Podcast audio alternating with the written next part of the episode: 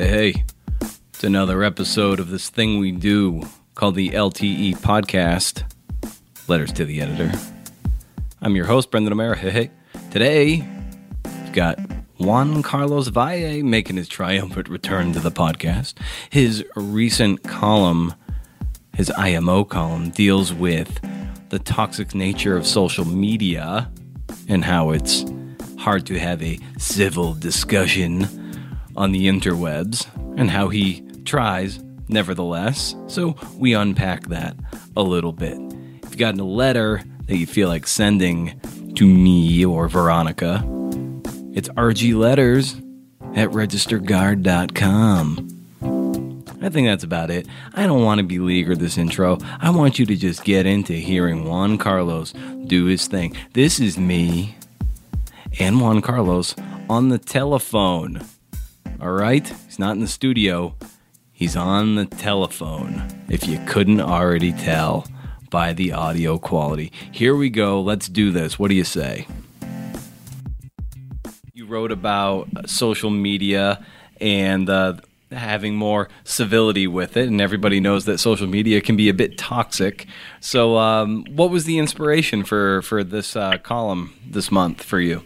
I had uh, seen many conversations, uh, of course, out in the in public and with family and friends, but more so in social media, that it's turned. And I'm comparing, let's say, ten years ago, five years ago, those conversations had turned uh, nasty, or uh, there's a lack of amicability in those conversations.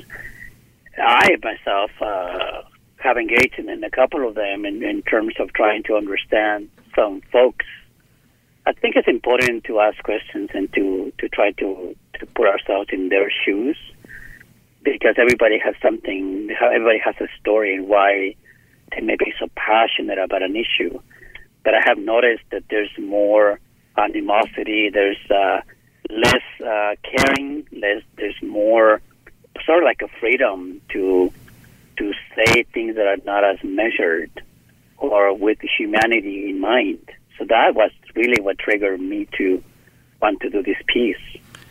Yeah, and can you single out a particular experience that that really made you, you know, think twice about how you engage in social media and then certainly want to write about it?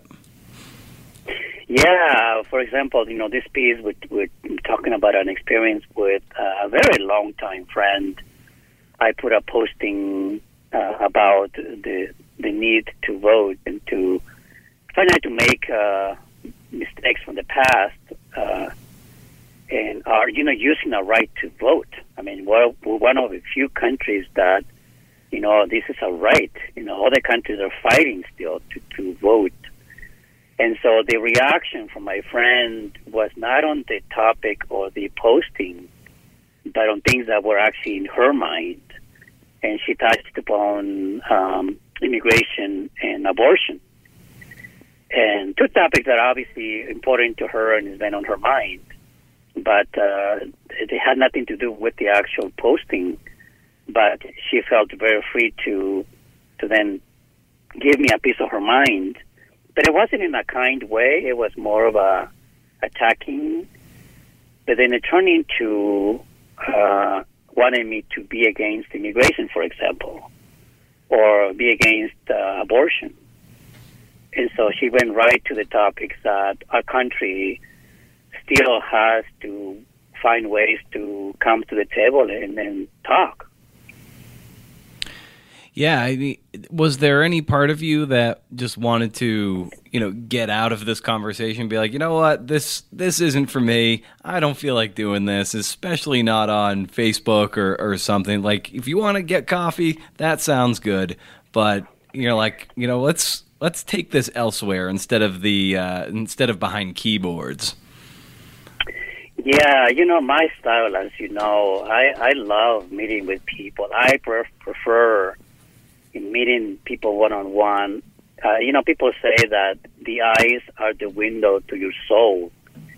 And I think the soul can meet other similar souls, or they can all gather and really come up with something that is fantastic and transcending that could be politically tested and time tested.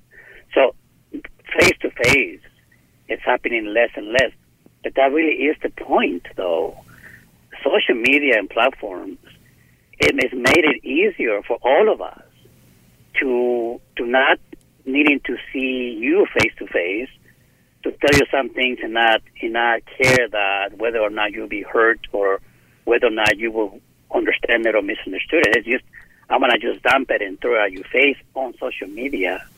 So yeah, I mean, I was like, "Hey, lady, let's let's do coffee." It's been a while since we we gather. Why don't we do this? But I stay because I also believe that we also have to model and be be inquisitive about where the person is coming from.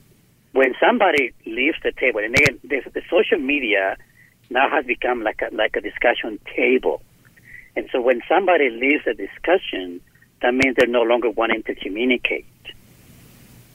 And so I was kind of a yeah, I, I, I had this urge to get out and even do it, you know, on the side or private conversation. But she wanted to engage more and and and getting I said, you know, sure, let's let's engage, knowing that of course this is a public conversation.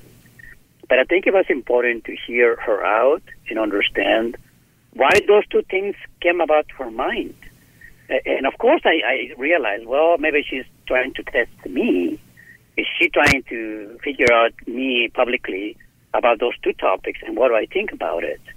Uh, am I able to articulate and, and say, here's what I think with all due respect to you, but also respecting your opinion as well? And she had a lot of opinions about both subjects.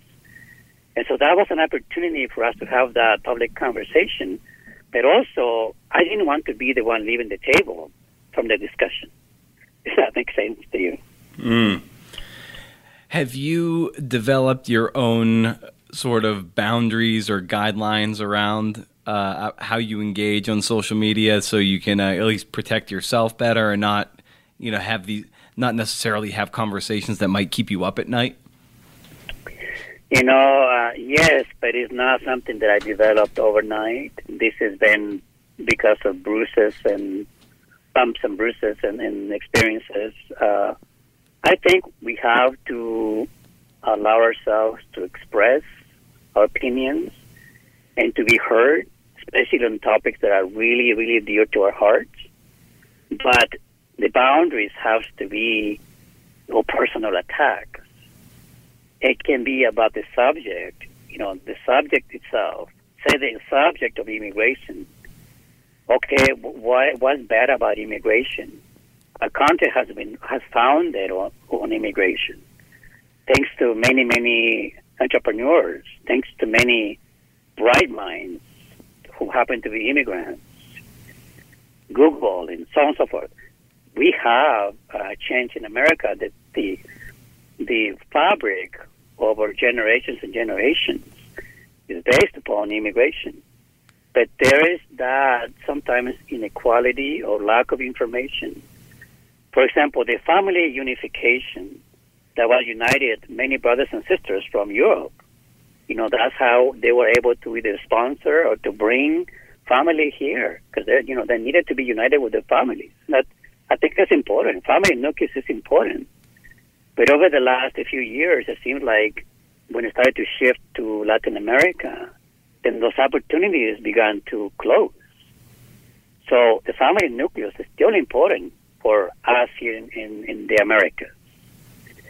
And so the having those boundaries to talk about the issue itself, but not going after the person as for who they are.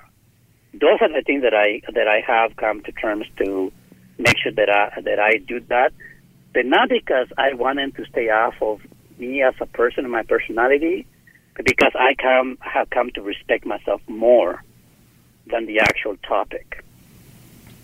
Hmm.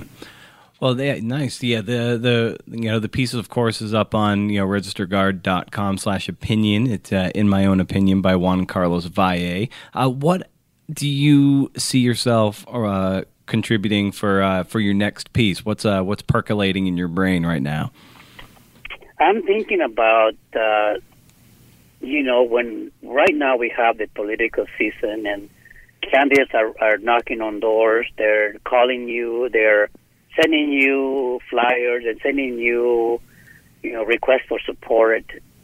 Endorsements need to really come back to the real meaning that we used to have years ago. Endorsing a, a ballot or a candidate has to be returned to its glory days. And so that's the topic that I am developing for next piece. What does it mean an endorsement? Why people need to be responsible and accountable when we endorse a candidate, and the candidate has to have enough integrity and accountability back to those that we that we support supported by. So that's the topic that's coming up, you know, fresh in my mind. It's been in my mind for a while, but right now with all these political uh, events and all this uh, energy that we have, that we have to really understand that our our support, our endorsement, that also means that we are in agreement with the candidate, with the ballot, and what does that say about us too? And so that's really what I'm diving into for the next topic. Fantastic. Well, uh, I know I'll look forward to it as well, our readers. Uh, well, Juan Carlos, thank you so much for hopping on the podcast to unpack and talk about uh, social media and, and the like. So, uh, thank you very much for carving out the time, man. Thanks for having me.